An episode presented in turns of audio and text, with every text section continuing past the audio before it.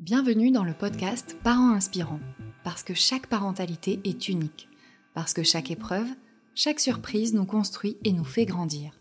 À chaque épisode, découvrez des histoires de parents, leurs aventures, leurs galères, leurs rêves, les événements qui ont un jour changé le cours de leur vie.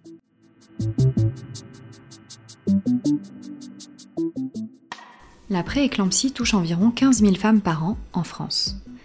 Il s'agit d'une complication de la grossesse sérieuse et soudaine qui résulte d'un dysfonctionnement du placenta. Cette complication peut arriver à n'importe quelle femme, quelle que soit la grossesse. Gladys, alors qu'elle vivait une grossesse de rêve, a été victime d'une prééclampsie compliquée d'un Rett syndrome. Elle nous raconte comment, le 25 mai 2021, tout a basculé.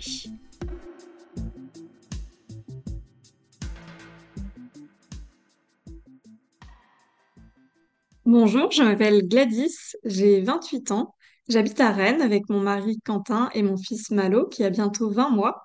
Et aujourd'hui, je suis ici dans le podcast Parents inspirants pour vous parler de mon parcours de maman d'un petit garçon prématuré et euh, aussi mon parcours euh, post-pré-éclampsie HELP syndrome. Voilà, c'est un peu les deux choses que, autour desquelles je vais euh, axer mon parcours euh, de maman aujourd'hui. Et donc, je suis très heureuse d'être ici pour vous le partager. Merci Jenny. Alors, moi, j'ai découvert ma grossesse au tout début novembre 2020.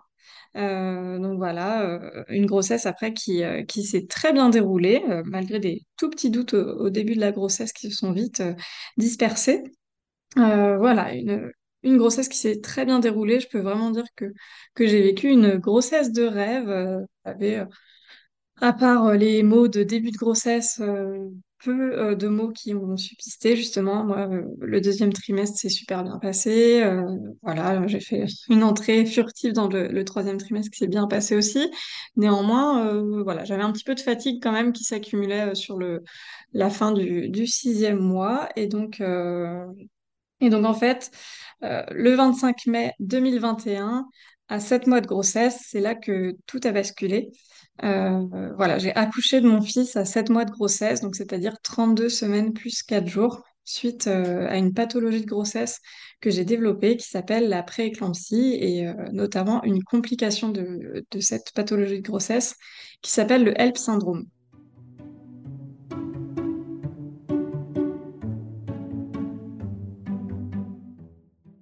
Donc voilà, cet accouchement était tout sauf prévu.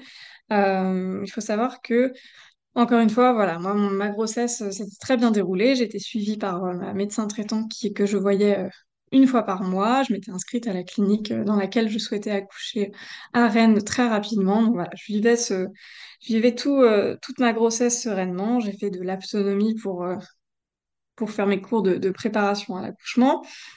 voilà, j'étais très bien, sauf que bon, à partir du sixième mois de grossesse, la dernière fois du coup que je devais voir ma médecin traitant avant de finir mes rendez-vous de, de, fin de grossesse justement à la clinique, eh bien euh, lors de ce pseudo dernier rendez-vous, puisque finalement c'était pas le dernier, euh, j'avais fait un tout petit peu de tension, donc euh, j'avais quoi peut-être 13,8 au lieu de 12,8, donc bah, c'était vraiment pas non plus très alarmant. néanmoins, ça a fait tiquer momentanément ma médecin qui qui m'a dit, bon, voilà, je sais pas pourquoi je vous le dis à vous, alors que bon, hormis euh, ce tout petit, cette toute petite tension quand même qui augmente, euh, et, cette grossesse qui se déroule bien, je vais vous dire quand même quelque chose, c'est qu'un jour, euh, si jamais vous avez une douleur au niveau de la poitrine, vous foncez aux urgences. Bon, ça a été un peu radical dans un rendez-vous qui se passait pourtant bien. Bon, effectivement, j'avais un petit peu de tension et je commençais à être fatiguée, mais mis à part ça, elle m'a même pas dit en fait pourquoi elle m'avait euh, euh, prévenu, euh, pourquoi elle m'avait dit cette petite remarque. Donc, bon, bah, je repars du rendez-vous, tout se passe très bien. Je commence à être quand même très très fatiguée. durant le dernier mois, enfin, ça a été mon dernier mois, mais ça a été du coup le, sixième mois de grossesse. donc, je suis très fatiguée, donc je continue en télétravail chez moi. Je, fais des siestes qui, se répètent de plus en plus quand même dans la journée. Je retourne euh, la voir en me disant que, que je suis très fatiguée. Elle m'arrête deux, trois jours, mais, elle décide de pas m'arrêter. Euh, elle disait que voilà, j'arriverais jusqu'à l'arrêt pathologique qui était 15 jours avant l'arrêt théorique de, travail. Et, sinon, voilà, tout allait bien. Elle voulait pas m'arrêter, donc repartie sur moi. Suite à cet euh, arrêt de travail de 2-3 jours, euh, je commençais à être vraiment fatiguée, effectivement. Euh, mais voilà, je reprends le travail, puis je fais un week-end avec ma famille à Saumur. On est à deux heures de Rennes, parce que voilà, on voulait pas s'éloigner en fin de grossesse de l'endroit où je prévoyais d'accoucher. Et, et, en fait, à la fin de ce week-end, j'ai d'intenses maux de tête qui ne passent pas avec un doliprane. Et effectivement, bon, moi, d'une nature très migraineuse, hormis la grossesse, durant laquelle je n'avais vraiment plus du tout de maux de tête. Ça m'a pas alarmé plus que, plus que ça, mais euh, est venu à, s'ajouter à cela un, un, autre symptôme du coup de, de la pathologie de grossesse que, que j'ai que euh, donc une énorme douleur au niveau de la poitrine. Donc en fait finalement euh, ce dont m'avait prévenu la, médecin qui me suivait euh, j'ai eu cette fameuse barre épigastrique, donc c'est-à-dire que c'était une douleur très intense, foudroyante euh, dans la poitrine, qui, faisait que en fait euh, j'avais l'impression que j'arrivais pas à digérer ce que j'avais mangé le midi. J'ai été même obligée de me faire vomir pour la première fois de ma vie. j'étais vraiment très mal, au plus mal. J'arrivais pas à me coucher et m'endormir plus de 30 minutes. Donc euh, ça, c'était au moment du soir quand on était rentré chez nous, quand on était rentré de week-end. Donc euh, avec mon mari, on se demandait si on devait appeler la clinique et en même temps on se disait bon, je vais prendre un rendez-vous chez ma médecin le lendemain et, euh, et puis voilà, on va faire comme ça. Donc la nuit se passe, je vais chez ma médecin le lendemain matin, j'avais même plus cette douleur de barre épigastrique. Euh, et en fait, euh, donc je voulais même annuler le rendez-vous, mais en fait non. Euh, heureusement que je l'ai maintenu parce que quand je suis arrivée là-bas, elle a vu que ma tension montait quand même. J'étais arrivée à plus de 16. bon, j'étais en panique totale, je pleurais, je savais pas ce qui m'arrivait et en même temps, bah voilà, elle savait pas si j'avais de l'attention parce que euh, j'étais complètement paniquée ou euh, parce que euh, voilà, je développais quelque chose de, plutôt négatif. Et en fait, voilà, dans tous les cas, elle m'a dit bon, j'aimerais vous faire passer des tests complémentaires dans la clinique dans laquelle vous avez prévu d'accoucher. Donc, moi, je laisse pas une femme enceinte repartir avec cesse de tension. Vous allez aller faire un tour chez mes confrères. Donc, me voilà partie à la clinique à laquelle j'avais prévu d'accoucher. Et donc voilà, je pensais juste rester quelques quelques heures, faire un bilan et, repartir, quitte à y revenir régulièrement pour, euh, pour contrôler la tension et du coup euh, bah, les urines. Mais finalement, bon, ils m'ont gardé et, en fait, euh, trois, quatre heures après, j'accouchais, non pas dans cet hôpital-là, mais, mais dans un autre. voilà, donc ça c'était le 25 mai 2021, le jour des 32 semaines plus 4 jours, jour durant lequel j'ai accouché de mon petit Malo qui va maintenant très bien.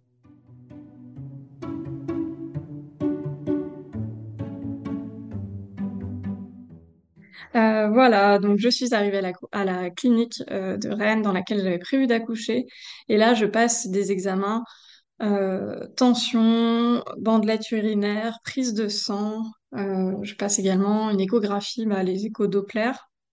Et en fait, alors qu'on pensait que tout allait se, résorber, et eh ben en fait non, je, je, voyais les médecins un à un défiler dans ma chambre qui me disaient que non, là ça allait plus du tout, mais vraiment, ça a été assez, euh, assez bref.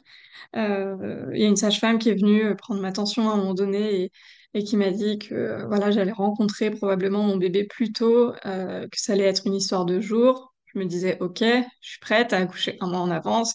Dans ma tête, inconsciemment, j'avais très hâte de rencontrer ce bébé. Donc je me disais, yes, super, enfin vraiment, totalement inconsciemment. Maintenant, ça serait pas du tout le cas, je serais totalement paniquée, mais euh, voilà, à cette époque-là, j'avais aucune conscience de ce que serait euh, la prématurité déjà. Je savais euh, déjà peu ce que ce qu'impliquait ce mot. et en fait, voilà, cette, sage-femme me dit, en prenant ma tension, finalement, madame, vous n'avez pas accouché en quelques jours, mais c'est plutôt dans quelques heures, c'est pour aujourd'hui. Et là, je suis montée à, 18, à même plus, je sais, je sais même plus très bien combien exactement. Mais elle m'a dit ça en me disant que voilà, mes résultats, ils étaient pas bons du tout, que j'avais mon foie, mes reins qui, bah, qui, qui ne fonctionnaient plus du tout, j'avais les plaquettes au plus bas. Et en fait, euh, voilà, maintenant, avec les souvenirs, je me dis qu'elles ont même parlé tout de suite de HELP syndrome. Donc, alors ça, je savais encore moins ce que c'était. Mais euh, voilà, on me disait, vous avez euh, un HELP syndrome, un HELP syndrome. Je me disais, mais qu'est-ce que c'est? Euh, voilà, c'est une complication de la prééclampsie. Et alors, quand on m'a dit prééclampsie, je me suis dit prééclampsie égale pathologie de grossesse. Je connais ce mot, mais je ne sais pas du tout ce que ça veut dire. Néanmoins, pour moi, ça se soignait, c'était euh, maîtrisable. Donc voilà, j'ai fait confiance au corps médical. Là encore, totalement inconsciemment, sur une autre planète, j'étais vraiment livrée à eux et vraiment en toute, en toute zénitude, si je puis dire. J'étais vraiment très, très zen. Ils s'en, ils souviennent encore d'ailleurs quand je les recroise euh, à la clinique. Ils se souviennent de moi pour ça. Euh, voilà, donc euh, on m'a dit, écoutez madame, là, le SAMU va venir vous chercher, il faut absolument que vous alliez à l'hôpital, vous allez être pris en charge dans une maternité niveau 3, nous on peut pas vous faire accoucher ici, parce que voilà, on n'est pas habilité à, à recevoir des bébés prématurés de moins de 34 semaines, mais euh, voilà, on va, vous allez être prise en charge par le SAMU, donc il y a cinq six personnes qui sont venues me chercher euh, en trombe dans l'hôpital et euh, et qui m'ont transférée au, au, au CHU de Rennes où j'ai accouché du coup deux heures plus tard, euh, en m'expliquant que voilà, ça allait être sous anesthésie, que ça allait être une césarienne. Alors moi je disais oui à tout. Je pensais même que ce serait une, anesthésie générale. Je me disais ok, pas de problème. Enfin voilà, pour moi la finalité c'était euh, qu'il fallait qu'il sorte le bébé et que euh, qu'il soit en bonne santé. Donc voilà, effectivement d'ailleurs c'est les termes qui euh, que, eux me disaient en fait que euh, étaient obligés là, euh, ils n'avaient pas d'autre solution pour ma santé que de me faire, que de sortir le bébé justement, donc de me faire accoucher parce que voilà dans mon cas c'était un accouchement pour sauvetage maternel parce que ma santé était vraiment en danger. Donc c'est comme ça que j'ai accouché deux heures après au CHU de Rennes à 17h16 exactement de mon petit garçon. Euh, j'ai accouché finalement sous euh, césarienne euh, d'urgence, hein, mais sous, sous rachis-anesthésie et non pas sous anesthésie générale. Et, tout s'est très bien passé, vraiment. Ça a été un accouchement qui s'est vraiment bien passé. Enfin, je, me souviens de tout. J'ai eu une chance énorme parce que déjà, c'est vrai qu'ils avaient attendu un petit peu de voir mon bilan, surtout mon bilan des plaquettes, pour voir si elles descendaient pas trop. Et en fait, elles étaient assez stables et c'est comme ça que j'ai pu avoir bah, ce- cette césarienne sous rachis-anesthésie qui s'est très bien passée. Donc voilà, déjà, je me sentais chanceuse de pouvoir assister au moment, même si c'était pas euh, dans les conditions prévues. Bon, moi, à sept mois de grossesse, j'avais pas non plus euh, euh, fait, vous savez, le, petit plan de comment j'allais vouloir accoucher, dans quelle position, tout ça, tout ça. Donc, voilà, j'ai vu mon bébé pour la première fois et ensuite, bah moi je suis partie en salle de réveil, mais j'ai pu quand même lui faire un tout petit bisou et, passer en fait en lit dans la salle euh, où il lui faisait ses premiers soins avec mon mari. Mon mari qui a d'ailleurs pu assister euh, à l'accouchement, donc ça c'était euh, aussi bah, très bien quoi, vraiment je- j'en suis très reconnaissante. Voilà, donc j'ai rencontré mon petit garçon à ce moment-là et et après, moi, je suis restée cinq six heures en salle de, de réveil. Et puis, j'ai pu faire un, premier pot à pot quand j'étais moi en lit et lui euh, branché de partout euh, dans les couloirs de, de la néonate soins intensifs du, CHU de Rennes parce que mon lit ne rentrait absolument pas dans sa chambre, euh, qui était une toute petite chambre, la chambre 18, je me souviens. Donc, euh, donc voilà, notre première vraie rencontre, ça a été quand même ce moment de pot à pot qui a duré, je saurais même pas dire combien de temps, parce que j'étais quand même, je pense, en état de sidération sur ce moment-là, et du coup, je j'étais pas vraiment maître de mes émotions ou de quoi que ce soit. Je, voilà, j'avais mon enfant sur moi, mais en toute honnêteté, heureusement qu'il y a des photos de, de ce moment-là, en fait, parce que euh, je m'en souviens pas très bien, enfin, je m'en souviens pas. Donc, euh, donc c'était assez lunaire, euh, cet accouchement, puis cette première rencontre.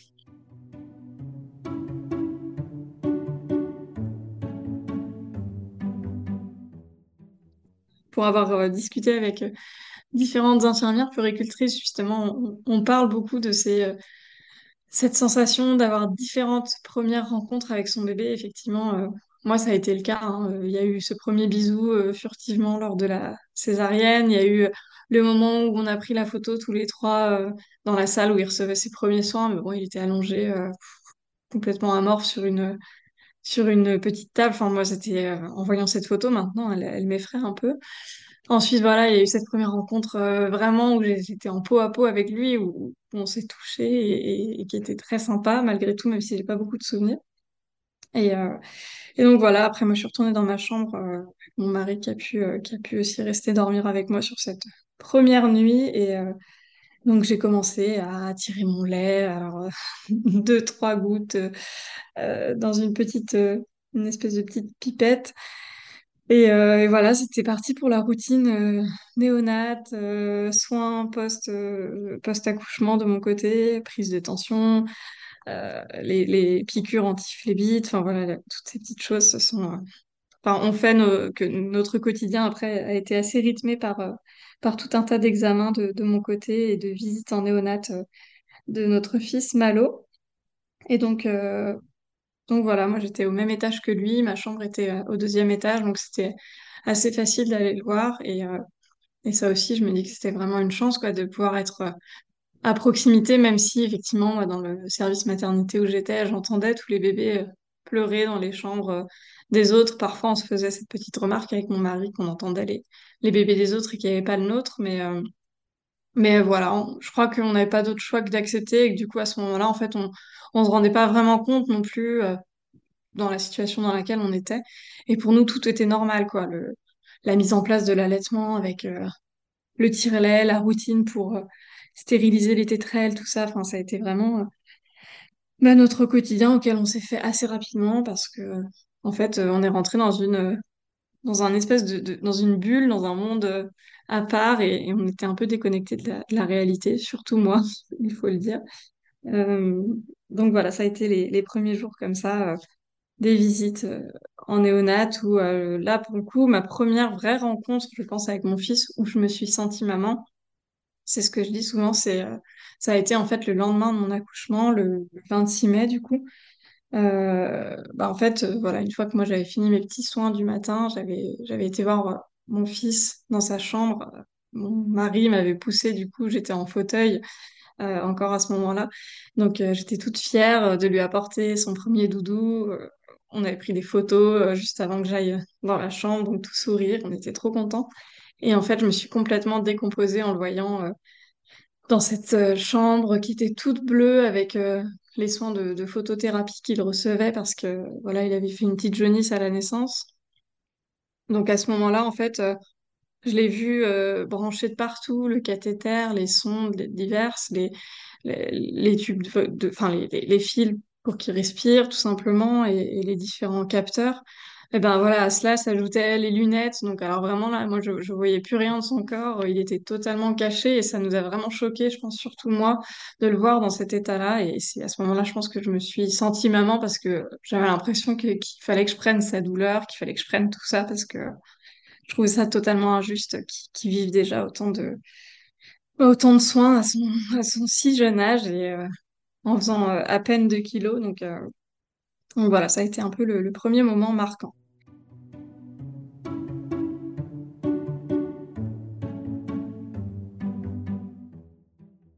Puis après, euh, sinon, s'en est suivi euh, 26 jours d'hospitalisation euh, qui se sont très bien passés. En fait, euh, on a eu quelques petits examens parce que parfois on avait des doutes sur, euh, sur un souffle au cœur ou euh, des doutes voilà, qui se sont euh, résorbés quand on a fait différentes échographies. Mais, euh, mais sinon, voilà, tout s'est bien passé au niveau de la, de la mise en place euh, de l'allaitement. Justement, euh, la première euh, mise au sein s'est faite, euh, je me souviens, tout début juin, donc c'était peu de temps après l'accouchement.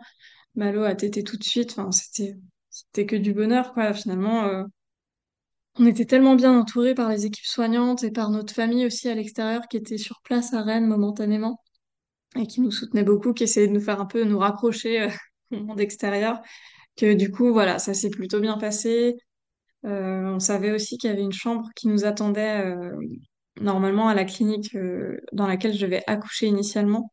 Euh, voilà, une chambre maman-enfant, une chambre de l'unité kangourou, comme ils appellent ça, euh, qui nous attendait voilà, quand, quand Malo aurait plus de, de 34 semaines et qui serait un peu plus autonome au niveau de, de l'alimentation. Donc, donc en fait, très vite, on a fait du coup les dix premiers jours à l'hôpital de Rennes, euh, où, moi j'étais hospitalisée, puis je suis sortie euh, au bout de cinq jours. Puis Malo, lui, est resté encore cinq jours de plus avant de rejoindre justement cette clinique où, du coup on a été réhospitalisés tous les deux, mais parce que parce que voilà, moi j'étais dans, dans sa chambre. Finalement, moi j'étais plus hospitalisée, j'avais juste mes, euh, mes injections journalières en fait en antiflévite, mais sinon, à part deux, trois bilans de tension que j'ai fait à la nouvelle clinique, finalement, j'ai pas eu plus de soins que ça. euh, néanmoins, j'étais quand même contente d'être là-bas parce qu'elles se sont, super bien occupées de, moi aussi en fait, les, les, les infirmières puéricultrices, les, pédiatres nous expliquaient bien la situation et Et notamment sur l'allaitement, c'est vrai que j'ai eu plein de bons conseils, plein de, plein de soins en fait euh, qui, qui m'ont été prodigués et qui, voilà, qui ont fait en sorte que mon postpartum de maman euh, prématurée se passe au mieux. Donc j'en suis euh, très reconnaissante et, je me rends compte vraiment de la chance que, que j'avais de pouvoir être dans cette unité kangourou, comme ils appellent. Euh, donc voilà, on a passé encore 15 jours là-bas, dans cette nouvelle clinique.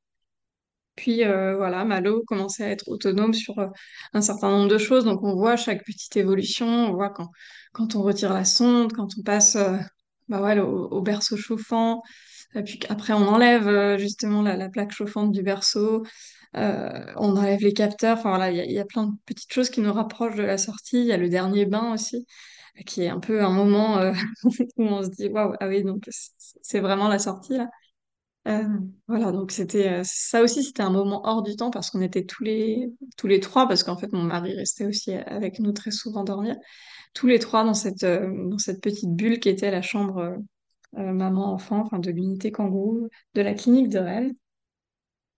Euh, voilà, donc le rituel là-bas, c'était plutôt euh, enfin, nos, moments jour-nuit étaient plutôt rythmés là-bas par les pesées tétées, par les, par les changes. En fait, voilà, il y avait tout un rituel qui était toutes les trois heures, je crois, de jour comme de nuit, pour alimenter notre fils. Il fallait, il fallait d'abord, du coup, le, lui changer la couche, le peser, le mettre euh, au sein quand il commençait véritablement à téter et qu'il avait plus besoin de d'être alimenté par, euh, par la tulipe, comme ils appellent ça. Ensuite, il fallait le repeser pour savoir combien il avait pris. Alors, c'était toujours un petit peu le suspense. Euh, Des fois, on faisait même des paris avec les infirmières. Par exemple, à un moment donné, Malo devait prendre que 30 grammes par repas. Bah, il en avait pris 100. Et ça, ça a été vraiment dans les mémoires.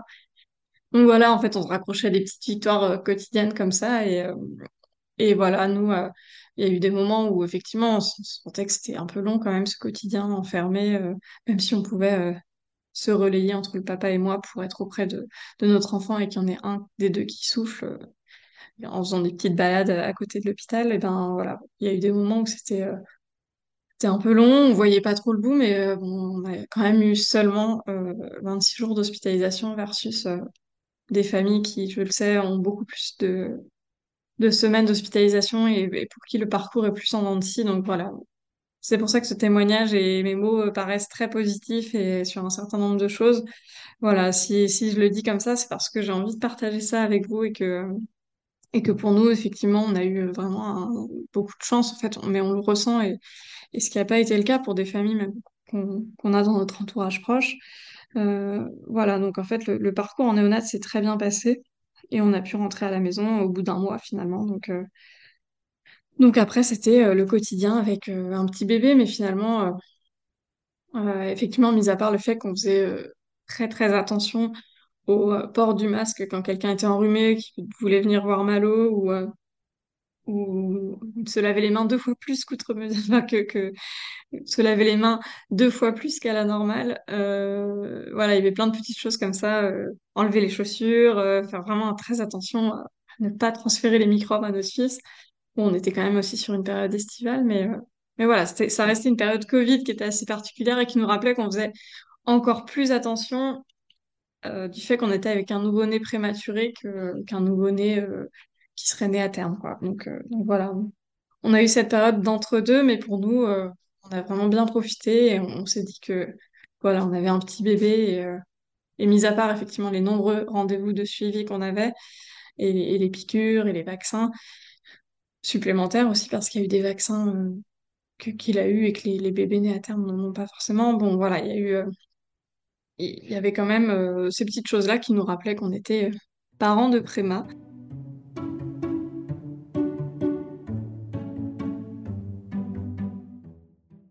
On s'est fait une, routine où on était à la maison tous les trois, on avait quelques visites de notre famille, de nos amis, mais ils ont vraiment bien respecté ce rythme et, on, les remercie d'ailleurs parce qu'on voilà, on a pu se familiariser aussi avec euh, ce nouveau cocon qu'on connaissait pas tous les trois, donc euh, donc c'était chouette. On a vraiment euh, pris le temps et et du fait du con- congé paternité aussi rallongé, bon bah voilà, nous on a eu à la fois le congé pour hospitalisation du, du nouveau-né qui peut aller jusqu'à 30 jours, qui était allé jus- jusqu'à 26 jours dans notre cas.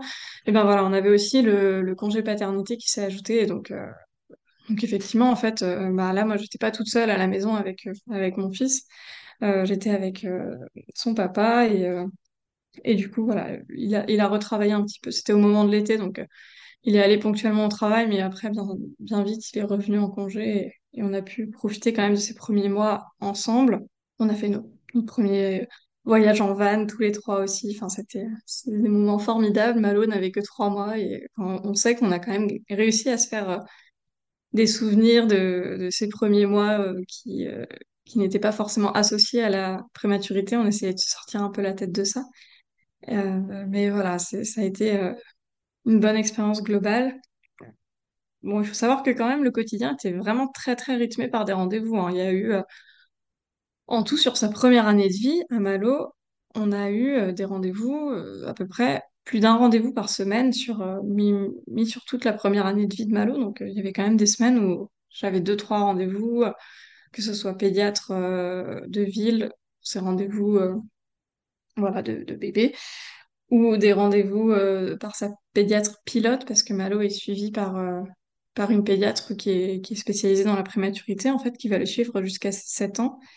Euh, voilà, on avait rendez-vous avec l'infirmière pour, pour des prises de sang, pour contrôler euh, le fer qu'il avait dans le sang. On avait, euh, à un moment donné, il nous a fait une carence en zinc, qui est apparemment quelque chose qui peut justement être en lien avec la prématurité et aussi avec l'allaitement. Ça a été assez costaud. Bon, bah voilà, ça faisait des prises de sang supplémentaires. Et les rendez-vous qu'on a eu pas mal, mais bon, qu'on n'a pas non plus outre mesure, c'était la, la kiné. Parce qu'on a fait de la kiné motrice euh, pendant, euh, pendant quelques mois. Alors au début, c'était un rendez-vous par, euh, par semaine. Après, c'est passé à un rendez-vous toutes les deux semaines. Mais je dirais que quand même, pendant quatre cinq mois, on en a eu toutes les semaines. Parce que une des, une des séquelles que Malo avait de la prématurité, c'était justement des difficultés transitoires liées à son évolution motrice. Donc, c'est-à-dire que euh, du fait de l'accouchement et du fait qu'il soit né en avance, Malo, euh, il était en hyperextension. Donc, c'est-à-dire que au lieu de se recroqueviller comme un bébé en, position fétale, ben, lui, Malo, par exemple, quand il était sur le ventre, il était un peu en coupole il était totalement à l'inverse euh, d'un bébé justement qui qui est enroulé, bah, lui, c'était plutôt dans l'autre sens. Donc, on a dû beaucoup travailler dessus, on a dû faire beaucoup d'exercices, mais qui étaient vraiment euh, faits, là encore, dans, un- dans un contexte qui était euh, très bienveillant, très bénéfique. On savait que c'était euh, que c'était une chance d'être entouré par des, des professionnels comme notre kiné, qu'on qu'on remerciera jamais assez parce qu'elle nous a donné des conseils, euh, non pas sur la motricité seulement, mais euh, aussi sur la diversification alimentaire, sur, sur l'oralité. Enfin, il y, a eu plein de choses sur lesquelles elle nous a conseillé. Euh, donc voilà, on a dû travailler avec Malo des choses pour qu'il euh, se retourne, pour qu'il se mette à quatre pattes, qu'il rampe. Voilà, il y avait euh, du coup chaque, petite étape qui prenait peut-être un peu plus de temps que pour un bébé né à terme. Mais encore que là, chaque bébé évolue à son rythme et donc euh, donc il n'y a pas de souci avec ça.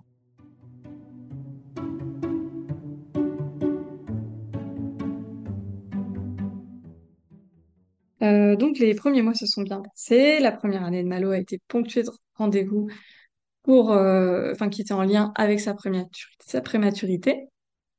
Euh, et moi, de mon côté, suite à la pré- pré-éclampsie, euh, à la digestion un peu de, l'événement de l'accouchement quand même, qui qui s'est pas passé dans des conditions euh, qui- dans lesquelles elle devait se passer initialement, j'ai eu quand même une période un peu où, j'ai broyé du noir, où j'étais vraiment pas bien quand même.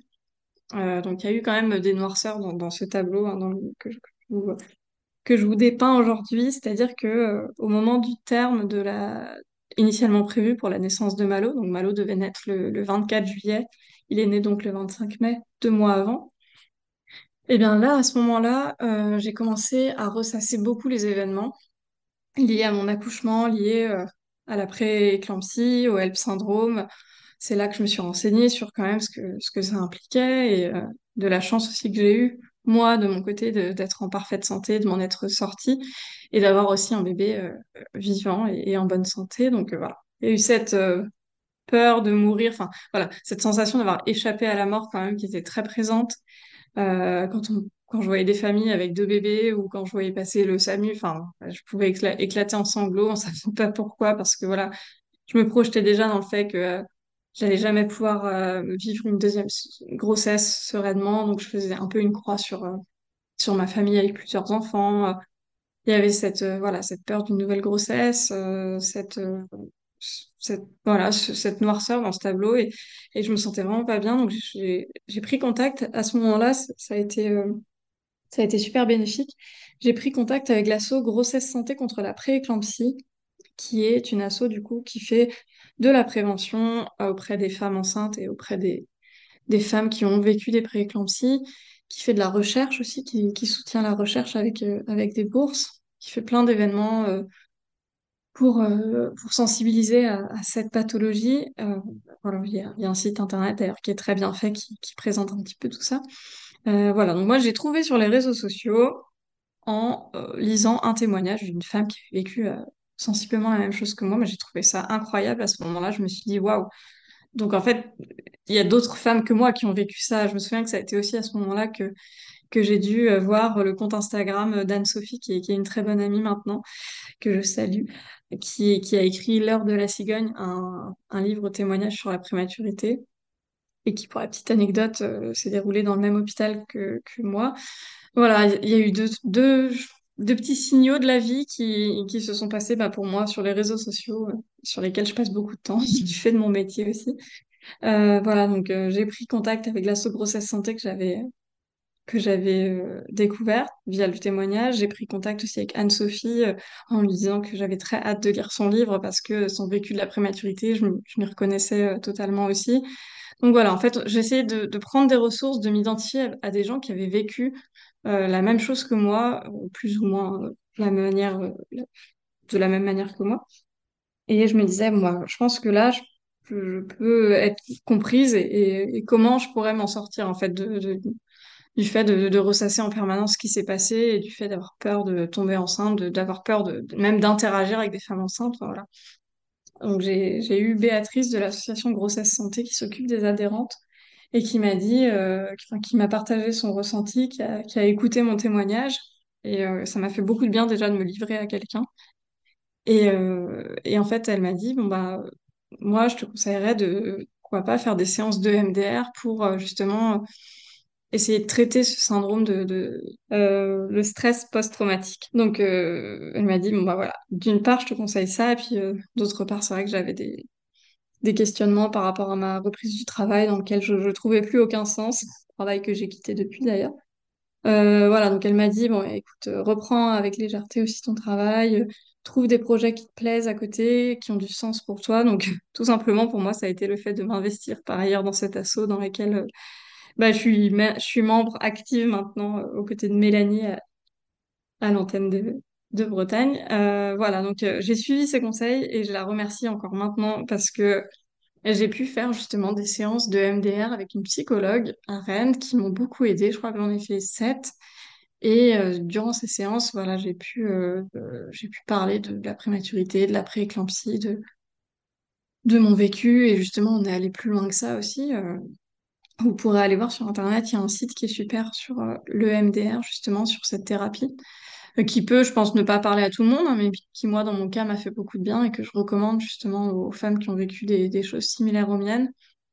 Donc voilà, euh, ça m'a, je sais que ça m'a vraiment beaucoup aidé, que ça, a été révélateur pour moi et, à la suite euh, de ces séances, bah voilà, moi j'ai eu besoin d'écrire aussi, de partager mon témoignage. Donc avec l'asso Grossesse Santé, j'ai commencé à m'investir euh, de plus en plus dans des actions de prévention que j'ai pu faire d'ailleurs dans, dans l'hôpital euh, dans lequel j'ai accouché euh, et dans celui dans lequel j'aurais dû accoucher.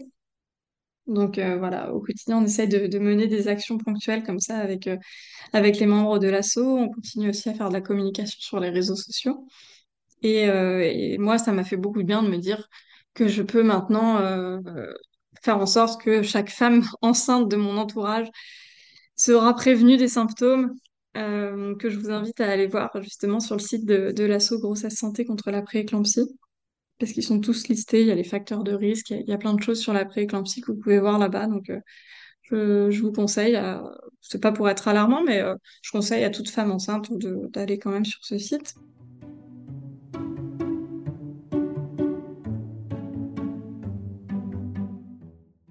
Donc, euh, de prendre contact avec l'asso Grossesse Santé, ça m'a fait euh, beaucoup de bien. De m'investir dans cet asso, ça a été encore, encore mieux pour moi. Et, euh, et j'ai commencé aussi à, à, penser à un projet personnel que je pourrais mettre au profit de la cause de la prématurité ou de la prééclampsie ou du postpartum. Enfin voilà, il y a plein de sujets qui venaient m'intéresser à ce moment-là. donc voilà, j'ai cogité pendant quelques mois et au un an de mon fils, le 25 mai 2022, j'ai décidé de lancer une newsletter sur l'univers de la prématurité qui s'appelle Les Bêtises. Euh, voilà, vous pouvez retrouver euh, sur Instagram le compte Les Bêtises-bas prématurité, où j'ai un site internet aussi, euh, sur lequel j'essaye de plutôt recenser plus que écrire du contenu. Je recense plein de choses qui existent sur la prématurité, des, des ressources écrites comme des livres, bah, comme celui de d'Anne-Sophie euh, Clouet euh, qui s'appelle euh, L'heure de la cigogne. Il y a aussi celui d'Aurore Pouget qui s'appelle Dans le ventre de la baleine bleue, qui ont été deux témoignages aussi qui m'ont fait beaucoup de bien à lire.